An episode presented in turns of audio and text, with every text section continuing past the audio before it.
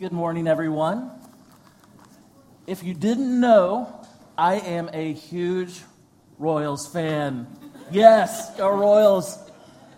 I want to see them win so bad. I was eight years old when they won the World Series, and now they've won six playoff games in a row, and we are only two wins away from the World Series. Can you believe that? It all started off with that playoff game, with the wild card playoff, with the Oakland A's two Tuesdays ago. If you remember that late night, um, I do. I was actually watching the game by myself. I had the freedom to explore the room and cheer as I wanted to. and so um, I remember us being down seven to three in the bottom of the eighth inning. Remember that? I had given up on them. Every, everybody else in Kansas City is like, this game's over, going to bed. They came back to tie it, and then the score changed many times. And that night, I experienced every emotion known to man. And I was by myself, so um, again, I was free to explore. I, had my hands on my knees waiting for the important pitches. When we'd strike out, I, I actually would bang my head against the wall. Um, there was a big table, so I would rest my hands on the table watching this game. I would just be waiting for every pitch. I would yell. There were times when I was angry um, when we'd strike out or hit into an out. And I experienced all those emotions. And I, I'm not afraid to admit it, but when we won, I cried like a baby. See, I love my Royals. And I love the fact that this street out here is not Baltimore Avenue right now. Until the playoffs are over, it is called Royals Avenue. So thank you, Mayor and City Council. Yes, Royals Avenue. I just want them to win so bad. And I know the rest of the city does as well. But you may not be as passionate about the Royals as I am, as others. For example, uh, my girls, seven and eight years old, every time baseball's on the radio or the TV, like, Daddy, baseball. I want to see the Chiefs. And, you know, so they, they don't even like baseball at all. They're really into My Little Pony. That's, that's their want. It's not baseball at all. You know, each of us have our own wants. And what is your want? It might not be sports, it might not be My, My Little Pony. but what is it? Is it the new phone that you want? Maybe it's something bigger a new job, a new soulmate, a new lease on life. You just want a clean start. We all have these intense longings and desires for certain things. And we get worked up about them because we're passionate about those. We want those things so bad. But there are times in life where we don't care about certain things or just nothing at all. And we're like, eh, whatever. We have no longing for anything. We don't have to be passionate about everything. So it's okay for those times to feel indifferent. Like, you know, we don't have to care, care for everything equally. But sometimes our indifference can be really destructive. Say you're walking out here on Royals Avenue and you look inside one of the buildings and you notice a small fire. Well, you choose to keep walking and say, eh, whatever. You know, our ignorance and our indifference can be really destructive sometimes. Like with that fire, if we ignore it, it will grow and grow and engulf the building and destroy it. The same thing happens with our approach to Jesus. We ignore him at our own risk. If we remain indifferent and kind of just shrug our shoulders at the life he offers us, at the wholeness he gives to us, we'll be in a world of hurt now and for all eternity. So it's imperative that I ask this question today of all of us Do you want Jesus? And when I ask that, I don't just mean you all. Do you want Jesus? I ask myself, do you want Jesus in your life? Josh, do you want Jesus in your life? So I want each one of us, including myself, to ask this question this morning Do you want Jesus in your life? Now, you're in church, and I'm assuming you might say, yes to this question. It's pretty safe bet. If you're here, you have some interest in Jesus. So when I ask the question, do you want Jesus in your life? You'd say, yes, I want Jesus in my life. But what do we really mean when we say we want Jesus? Oftentimes, we, we mean, I want Jesus in my life if. If he makes me happy. If he makes me comfortable. If he can solve my problems. But Jesus wants so much for you. He wants to rescue you. Just like that beautiful song just said, Jesus wants to provide a rescue for us. He wants to transform us. So this morning, we're going to look in John chapter 5, and we see Jesus enter this man's world in order to rescue him and transform him. But we're going to find out that this man has no, no desire for Jesus. He's kind of just indifferent. We're going to see that everything that goes on points out that this man is just not there with Jesus. He does not want Jesus in his life. And there's a lot that we can learn from this story about the indifference in us and the indifference we see around us in others. So, as we look at this story, I want you to visualize John chapter 5 in your head. Look at this story as a movie. And when I say a story, I don't mean it's made up, it's fiction, because everything in these pages is true and they really happened. But I know it's helpful for me when I read narratives like this to see it in my mind as a, as a movie, as a video playing out. So, so hopefully that will help you as we go along in chapter 5. So as it starts out, the screen in the movie is black. And we see these words slowly appear on the screen. After this, there was a feast of the Jews, and Jesus went up to Jerusalem. We see Jerusalem from an aerial view. The music starts to play as the movie starts. All right, the helicopter view zooms down on Jerusalem until we make it to the pool of Bethesda. Now, there is in Jerusalem, verse 2, by the sheep gate, a pool in Aramaic called Bethesda, which has five roofed colonnades. If you're not sure what a colonnade is, and I didn't, I had to look it up, honestly, sorry. But a colonnade is a row of columns with a roof over it. So you can see in this picture, you've got four colonnades on the outside that makes the, the outer part of the structure. And then you have the fifth one in the middle that divided the pool into two portions the upper pool and the lower pool. But the two pools, the upper pool and lower pool, together were considered one pool. And think about this this is mind blowing. That is as large as a football field. It's not some small community pool or backyard pool. This thing's enormous. And so, in your imagination, because the text tells us they were there, but you could see the multitudes, these crowds, crowds, crowds of people filling this place up. The hundreds of people, but why are they there? Why are they here at this pool? These hundreds of people who are not well. You see, there was a, a great superstition that was built up around this pool that apparently when the water stirred up, if you were the first person in the pool, you would be healed. The stirring of the water may have been caused because the pool was spring fed. So the water would come in from the spring, come into the pool, and it would stir the water up. But the belief at that time was that an angel of the Lord came down and stirred the water. So that was what they were there for. They wanted to be there when the water stirred up so they could make it into the pool. All of these physically broken people were there, waiting for the water to be stirred. They trusted in that pool.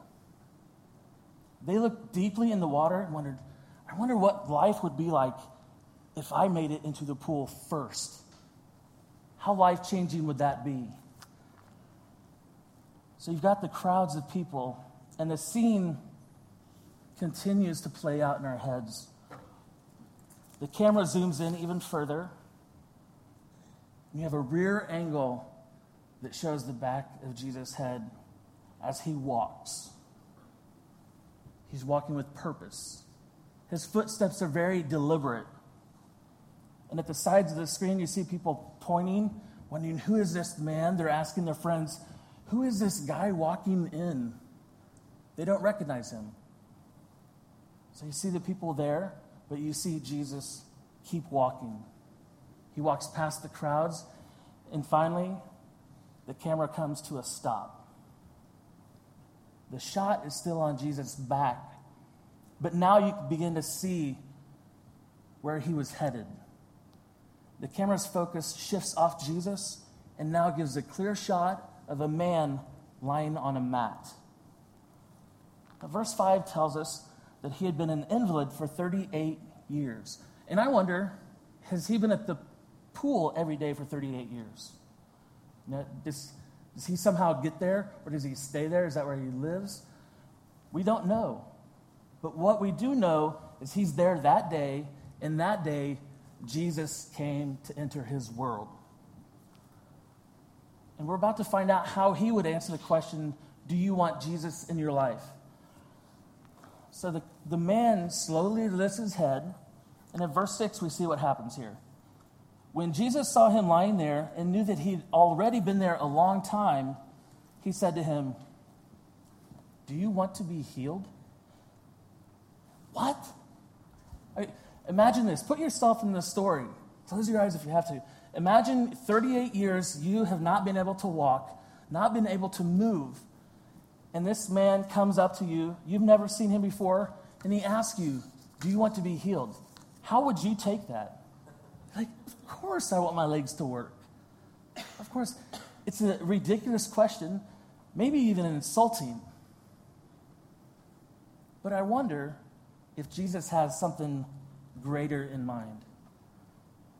I wonder if there's something deeper going on than just his legs. See, throughout the book of John, Jesus always points to something greater. For example, in John chapter 4, he's, he meets the woman at the well, and they're talking about H2O water. Jesus says, Give me a drink. And the woman says, You have nothing to draw with, and the, the well is deep. But like that, the conversation moves on to not the H2O, but the living water that gives eternal life. So Jesus uses the physical to point to something greater. So perhaps here in John 5, Jesus asks, Do you want to be healed with something greater in mind than just this man's legs. Here in 5 6, when Jesus asks, Do you want to be healed? He's thinking about something far greater than the legs or the pool. He's asking the man, Do you want to be whole? Do you want to be whole? He's asking the man, Do you want me into your life? Do you want me to rescue you? Do you want me to transform you? Do you want, do you want to be made whole? And the man misses it. The man totally misses this. We read his response in verse 7. The sick man answered him, Sir, I have no one to put me into the pool when the water is stirred up, and while I am going, another steps before me. So picture the irony. The man sitting there, laying there, with Jesus, the one who made the water, who previously had turned water into wine, who's healed people, raises people from the dead, and this guy holds on to the superstition that the water is going to heal him. He holds on to hope that that's going to change his life. He trusts in the pool. Jesus asked him, Do you want to be whole? And this guy's answer, Will you help me get in the water? And Jesus' response, I'm not going to help you get in the water. Here's what I am going to do get up, take up your mat, and walk. Amazing. And what happened? At once he was healed. Immediate healing. At once the man was healed and he took up his bed and walked. Okay. So if you if you saw this movie playing on your mind, you know, here's where the, the happy music comes on, and the, the screen goes to black, the credits start to roll. Such a happy ending, right? It's wrong. Story's not over every good story has a twist in the plot. You can add a new character into the equation. Um, an effective use of story elements is to use conflict. Now, last night, um, we saw a good example. I, I saw a good example of it. I'm sure you all didn't watch this movie, but um, we were watching The Wizard of Oz. All right, after the Royals game, just to, just to make sure. But remember, Dorothy's spinning round and round in this house from Kansas, and then the house lands where? On the Wicked Witch of the East. So remember the scene after that? Who comes out in this big glowing bubble? Glinda the Good Witch, all right? She tells Dorothy what's going on. Then who comes out? The Munchkins. Anybody want to sing a song for it? all right. We represent the Lollipop Guild, the Lollipop Guild. So, yeah, everything's happy. I mean, they're all like, it's just an amazing celebration. Then, boom, the Wicked Witch of the West comes. She comes in this cloud of red smoke, and her cape's flapping in the wind. In that moment, the introduction of that conflict changes the movie from then on. Conflict changes the story. And that's what we find in John chapter 5. Up until this point, it's awesome, man. We're cheering on Jesus just like we cheer on the Royals. Yeah, Jesus, high fives all around. He's healing people. And then verse 9 happens. This conflict is introduced. Into verse 9 reads, Now that day was the Sabbath. And I'm, uh, as I'm reading, I'm kind of talking with Jesus. Jesus, you, you could have picked any other day of the week to do this healing. Why did you have to pick the Sabbath? You're gonna, you know you're going to make everybody mad. You're ruining the story, Jesus. so if you're, if you're not familiar with the Sabbath um, and why it would be such a big deal, because if you're not, you're like, so it's the Sabbath. The Sabbath was originally created for us to rest. God made it a day so we can rest, just as He did on the seventh day. But the religious leaders here at this time added a bunch and bunch of rules to that. They took this beautiful, beautiful thing that God created and added these rules. And one of them was that you can't carry a mat. You can't carry anything, actually, from one domain to the other.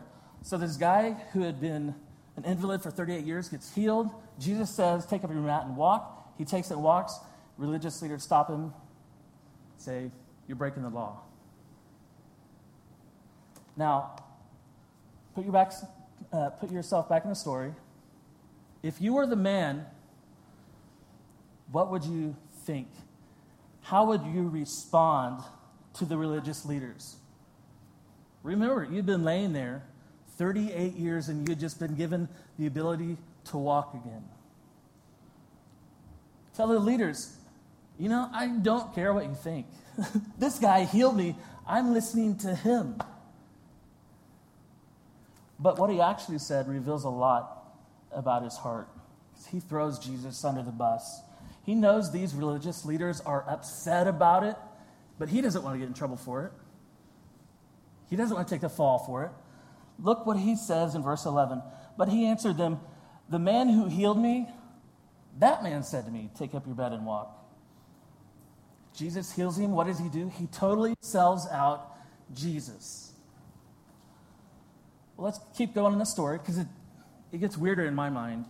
So let's read verse 12. They, the religious leaders, asked him, Who is the man who said to you, Take up your bed and walk?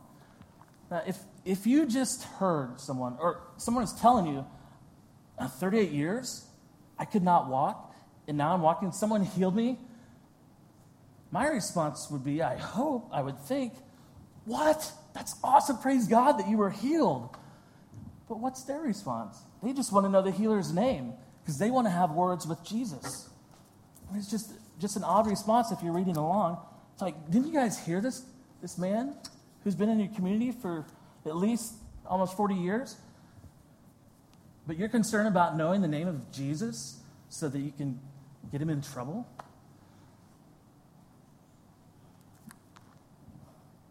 They wanted words with Jesus. But they would have to wait because of what we read in verse 13. Now, the man who had been healed did not know who it was, for Jesus had withdrawn as there was a crowd in the place. Does anybody else think it's odd that he doesn't know who the healer was. There's no hint or indication here that he even tried to find out who it was. It's not like, and then he went to go find out who the healer was. He wanted to praise this man. There's nothing. It appears that he's indifferent to Jesus and he just goes on about his day. Because we find him in the temple hanging out in verse 14. We find that Jesus is the one who finds him again. This is the second time that Jesus finds him. In verse 14, afterward, Jesus found him in the temple and said to him, See, you are well. Sin no more, that nothing worse may happen to you. Do you want Jesus in your life? That's what Jesus is asking this man. That's what he's asking us today. With this man, Jesus is going so much deeper. When he says, sin no more, he's warning the man to pay attention to his own soul and not just his legs.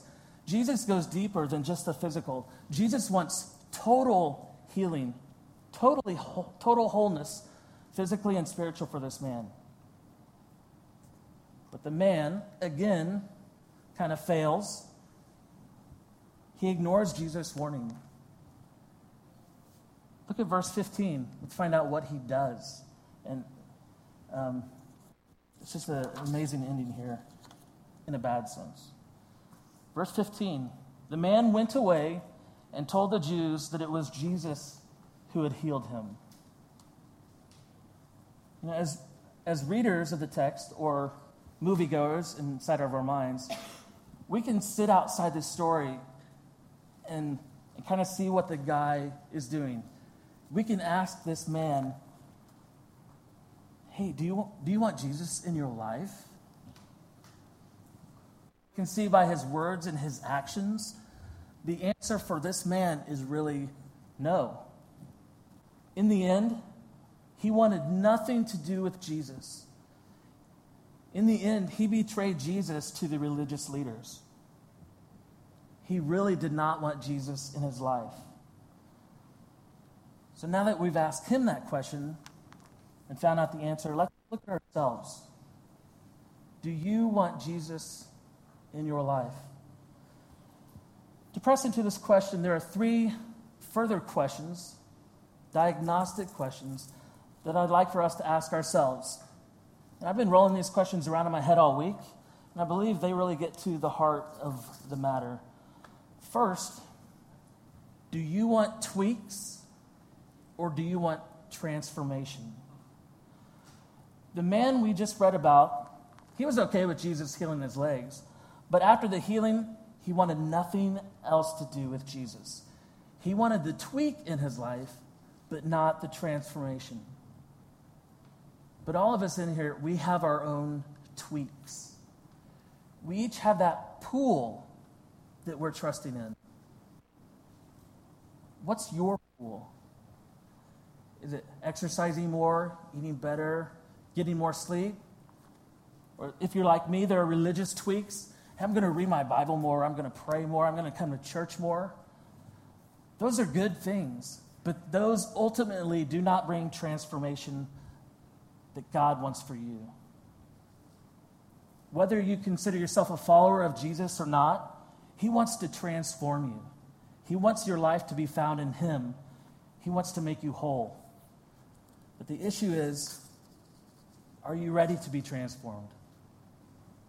And if you are, how do you be transformed? What can I do to transform my life, to change my life? And here's the beautiful thing you can't. You cannot jump in the pool by yourself. You can't transform your life. Your role in the transformation of your life is to rest in the wholeness that Jesus offers you. There's no pool you can jump in. You've got to rest in Jesus for the transformation to make you whole. So, do you want tweaks or transformation? The second diagnostic question do you want relief or rescue? The man who experienced healing experienced relief. His legs were healed, but he missed the rescue. See, Jesus was there offering him wholeness, and he missed it. Relief and rescue are two different things. Relief is temporary, rescue is permanent. And I, I'm going to illustrate the difference here. Um, my arm right here currently hurts. It hurts all the time since this past summer. I was playing softball. Well, I really wasn't playing softball. My in-laws will remember that day, but um, I was playing. I was playing an intense game of catch with my 13-year-old niece.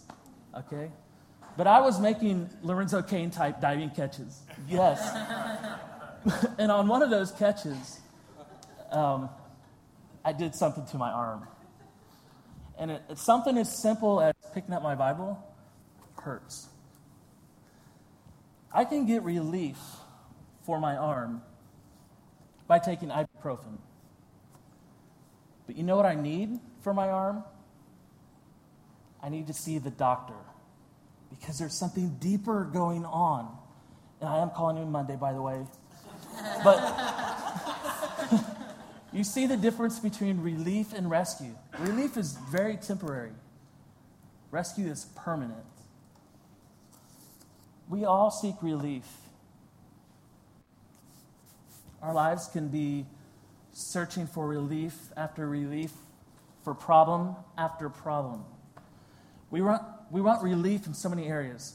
I need help with my marriage. I need help with my relationships, with my finances. I need peace. I need happiness. I need, I need, I need. We seek relief, but we need something more, something deeper. We need rescue. I love how one author presents our need for rescue, and I'd like for you to listen to this. If God had perceived that our greatest need was economic, he would have sent an economist. If he had perceived that our greatest need was entertainment, he would have sent us a comedian or an artist. If God had perceived our greatest need was political stability, he would have sent us a politician. If he had perceived that our greatest need was health, he would have sent us a doctor. But he perceived that our greatest need involved our sin, our alienation from him, our profound rebellion, our death, and so he sent us a Savior. Do you want relief? or rescue. Our greatest need points us to our rescuer, our Savior, Jesus. And that leads us to the third diagnostic question to see if we really want Jesus in our life. See, the man in John chapter 5 that we read about, he sought after healing from the pool. He wanted something and not someone. The pool is about superstition, it's about desperation, and just like the man, we each have our own pool. Things that we're waiting for that will change our lives. If only we can get in first, we'll find our life in money, success, our job, finances, friends, romance. Whatever your pull is, that's what we're trusting in. But Jesus is standing next to you, asking you, Do you want to be healed? Do you want to be whole? So, what will you choose? The pool or Jesus? John 5 is our story. Our whole world is this scene broken, hopeless people sitting around a pool. And Jesus is standing next to us, asking us, Do you want to be whole? Do you want me? You can take your chances with superstition or with karma, or with fate, or whatever you want to call it. And you can do that for years and years and years. Or you can come to Jesus and be made whole. I'll ask it again. Do you want Jesus in your life? I suspect there are a lot of different answers in this, in this room to that question. For some of you, you're just exploring this person called Jesus. You just are becoming familiar with this man who walks up and says, Do you want to be healed? His question, Do you want to be healed? invites you to stop being indifferent about him. It invites you to find out more about him, to ask him questions, to seek after the rescue and the transformation that he wants for you. If you want to know more about this life of wholeness that Jesus offers, afterwards I would love to talk to you. You could talk to any of the pastors here or to anybody in this room whose life has been transformed by Jesus. Each person who's been rescued, transformed, would love to share this story with you, this life that Jesus had given. And for those who have embraced the one who transforms them and rescues them, once we embrace Jesus, what does Jesus do? It's beautiful, especially as we think through this story. Jesus rescues us, transforms us, and then he sends us back to the pool. Not for healing from the pool, because we find ultimate wholeness in Jesus, but he sends us back to the pool for what reason? To share this life with those who are trusting in their own pools. We point them to the one who can make them whole. We go out and we share Jesus with them the way that Jesus shared himself with this man. We come offering wholeness in the gospel. Even when people are indifferent to Jesus, like, whatever. Even when they just want the pool. We pursue them, we share with them, and we listen. So seek out your family, your friends, your coworkers who seem indifferent about Jesus. They don't really care about him. Share with them the great rescue, the great transformation that Jesus offers. And when the right time comes, ask them, Do you want Jesus in your life? So let's pray. God, we acknowledge that we cheer on sports teams. We want so many things in life. We're passionate about so many things but we forget you. We're indifferent towards you. Help us to look at this story in John chapter 5. See this man who was paralyzed for 38 years, living a physically broken life. Let us see how Jesus came to his world and healed him, and how Jesus pointed him to a deeper life of himself. Help us not to be that man by being indifferent to Jesus, but help us to respond to the wholeness that you have offered in Jesus. God, may we, each person here, may we follow you after our whole heart. Help us to be passionate about you, God, and not to say whatever to you, but to do whatever you want us to do whether that's sharing the life that you've given to others, where it's just seeking you out more to grow our passion. God, I just pray for each person here that we would seek, with, seek you with all our hearts. In Jesus' name, amen.